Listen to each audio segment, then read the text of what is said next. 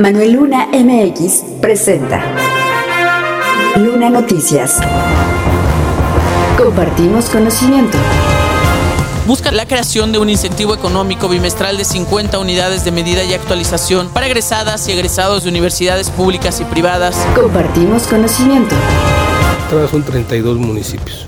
Primero se tomó el criterio que en los distritos donde vamos federales tratar de ir en coalición, eso es el primer tema importante. Luna Noticias. Toluca tiene más de 20 comités independientes de agua. Esto quiere decir pues que las comunidades se manejan y manejan sus recursos hídricos por sí solas.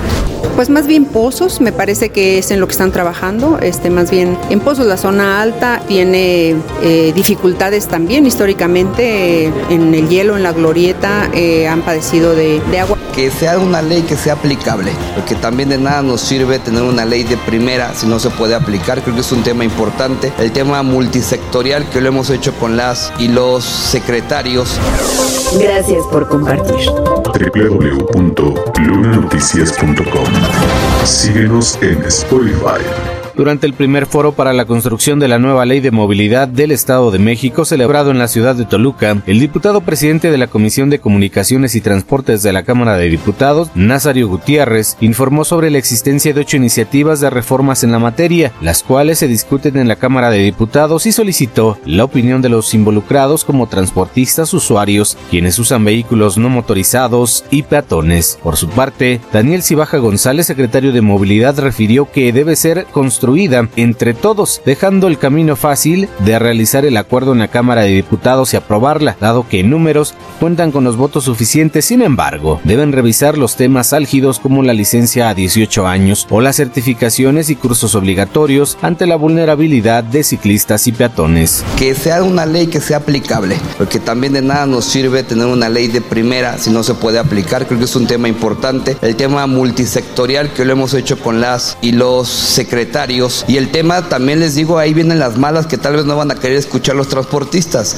Sí tienen que certificarse, compañeros. No es un tema de ponerles el ojo ni creer que todos son malos, no, pero sí tenemos que pasar por estándares, porque ustedes tienen que brindar un mejor servicio, la gente tiene que ir más segura. Aunado a ello, también están los temas como los mototaxis, multas, en los que deben hacer un tejido fino de la ley, en la que están propuestas de todos los grupos parlamentarios. Sin embargo, en diversas opiniones hubo reclamos respecto a la organización de los foros, en principio por la premura de su organización, ya que muchos de los asistentes se enteraron un día antes e incluso una hora antes de que iniciara el primero. Con una evidente falta de organización del foro, los transportistas pidieron que estos pudieran ampliarse con mesas de trabajo y no solamente en el formato informativo, también solicitaron evitar que se permita la circulación de mototaxis, dado que una de las premisas en el transporte es brindar seguridad, de lo cual estos vehículos carecen por ser construidos de manera artesanal. Aunado a ello, abordaron el tema de la delincuencia en el transporte público, del cual pidieron trabajo de las autoridades, ya que no solo va contra el usuario, sino para el propio transporte, pues el uso del mismo se ve disminuido.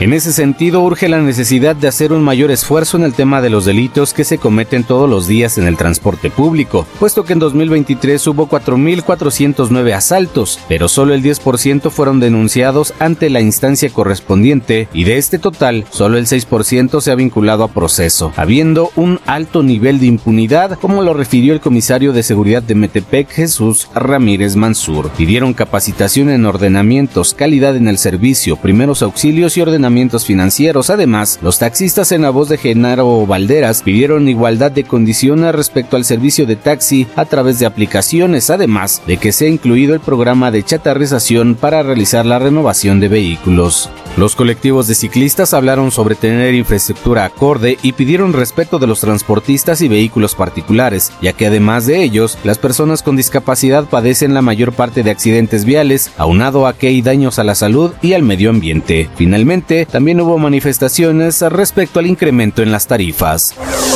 www.lunanoticias.com Compartimos conocimiento.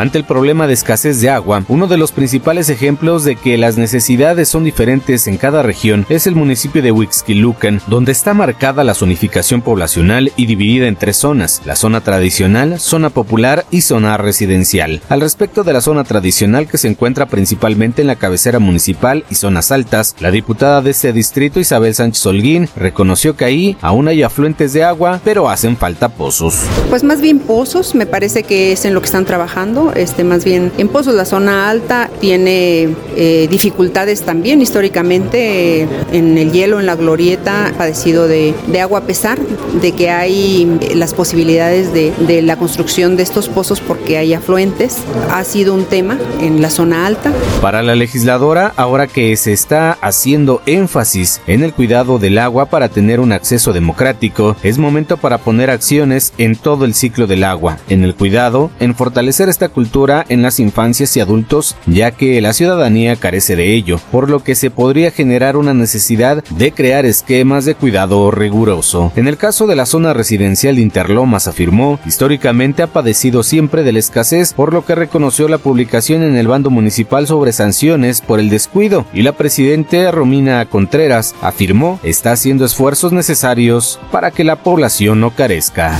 www.lunanoticias.com Compartimos conocimiento. Síguenos en Google Podcast. La ocupación de camas en los hospitales destinados a pacientes COVID en el Estado de México pasó de 3 a 2.4% de camas ocupadas en todo el estado durante la última semana. Estos pacientes se encuentran en los valles de Toluca y México. De acuerdo con los datos de la red de seguimiento a las infecciones respiratorias agudas graves, se mantienen 5 unidades médicas con pacientes de esta enfermedad. En el Valle de México, el Hospital Bicentenario de la Independencia de Tultitlán disminuyó a la mitad al tener 33% de sus camas ocupadas, mientras que el Hospital General Dr. Salvador González Arrejón de Atizapán de Zaragoza tiene el 4%. En el Valle de Toluca son cuatro los hospitales. Uno es el General Regional 220 del IMSS en Toluca que disminuyó de 60 a 50% de ocupación, así como el Centro Médico ICEMIM con 3% y el Centro Médico Licenciado Adolfo López Mateos con el 1%. Ningún paciente se encuentra en camas con ventilador, por lo que tampoco se encuentran graves dentro de las unidades de cuidados intensivos. Aunado a ello, de acuerdo con la Subsecretaría de Prevención y Promoción de la Salud en lo que va de 2024, esta es la primera semana que muestra una reducción de contagios, lo que significa además un 62% menos de casos en comparación con el mismo periodo de 2023. También informa que en la entidad se han presentado en total 2.097 casos relacionados con enfermedades respiratorias, de los cuales 173 dieron positivo a COVID, representando el 8.2% del total, pero además se registró en esta semana una defunción. Finalmente, respecto a los casos relacionados a la temporada de influenza que inició la última semana de septiembre de 2023, hasta hoy se han registrado 413 casos positivos a influenza, de los cuales se presentaron 5 decesos. Compartimos conocimiento. Síguenos en Apple Podcast. El agua es un recurso que involucra a todos. Se tiene que trabajar en buscar cuáles son las obras que pueden generar que haya una mejor infraestructura hídrica, pero además cómo las autoridades deben trabajar con la sociedad y en el caso particular de la capital del estado, con los comités de agua, ya que Toluca tiene más de 20 comités independientes, de los que no se sabe cuál es la infraestructura hídrica que tienen. Así lo dijo la diputada Evelyn Osornio Jiménez, ya que no se sabe cómo están sus obras de drenaje y tomas de agua. Toluca tiene más de 20 comités independientes de agua. Esto quiere decir pues que las comunidades se manejan y manejan sus recursos hídricos por sí solas. Sí requiere ya que haya un, un convenio, una vinculación, una intervención que la ley y que es en donde tenemos que trabajar como legislatura, pues coordine para que cuando se haga infraestructura hídrica se haga con el debido cuidado dentro de las comunidades y evitemos el mal uso y el desperdicio del agua que hoy estamos teniendo. En el caso de los diputados, deben revisar cómo legislar dichos comités. En el caso de Toluca, en coordinación con el gobierno del estado, se deben revisar la infraestructura y a partir de eso, programar para el siguiente presupuesto acciones en materia hídrica. Pero agregó que no todo se resuelve con presupuesto, porque también se debe fomentar el cuidado del agua y su distribución, como en el caso de las zonas como la Teresona, donde es complejo subir agua, por lo que también se requiere trabajar con desarrollo urbano y un plan integral con visión de futuro en dos sentidos, desarrollo urbano y en cómo el ayuntamiento puede brindar los servicios públicos. www.lunanoticias.com Compartimos conocimiento. Síguenos en Google Podcast. Tras la rectificación que la Dirección Nacional Ejecutiva del Partido de la Revolución Democrática hiciera sobre ese instituto en la entidad para que, a pesar de votar a favor de ir solos en las elecciones locales, y si deban sumarse a la coalición del PAN y el PRI, Omar Ortega, coordinador de los diputados del PRD en la Cámara de Diputados, dijo esperar que haya los mejores resultados y dio a conocer que, donde sí irán solos, será en 32 municipios mexiquenses. Bueno, de entrada son 32 municipios.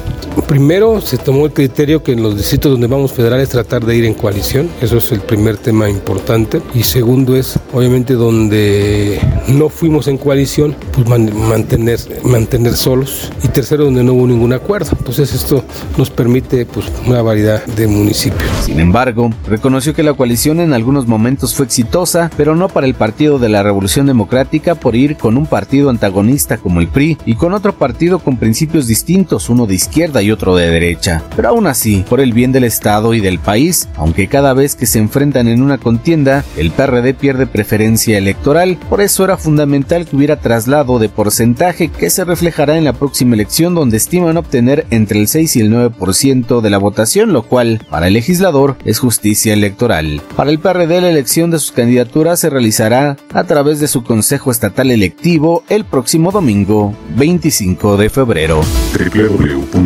lunanoticias.com. Compartimos conocimiento.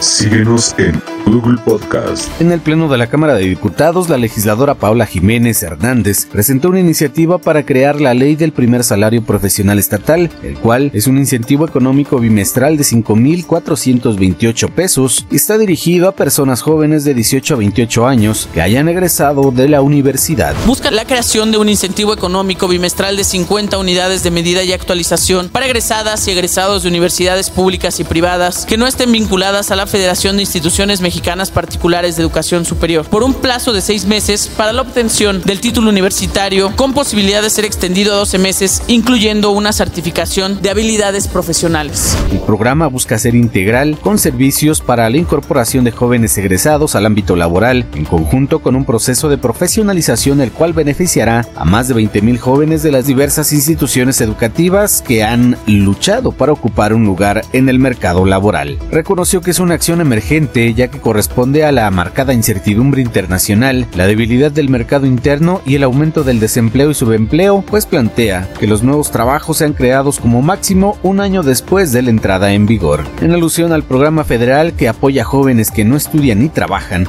esta iniciativa está dirigida para los que sí estudian y aunque hizo énfasis en que los jóvenes no solamente se deben tomar como bandera en momentos electorales, la iniciativa se presenta precisamente en pleno proceso electoral www.lunanoticias.com. Ya tienes conocimiento. Compártelo.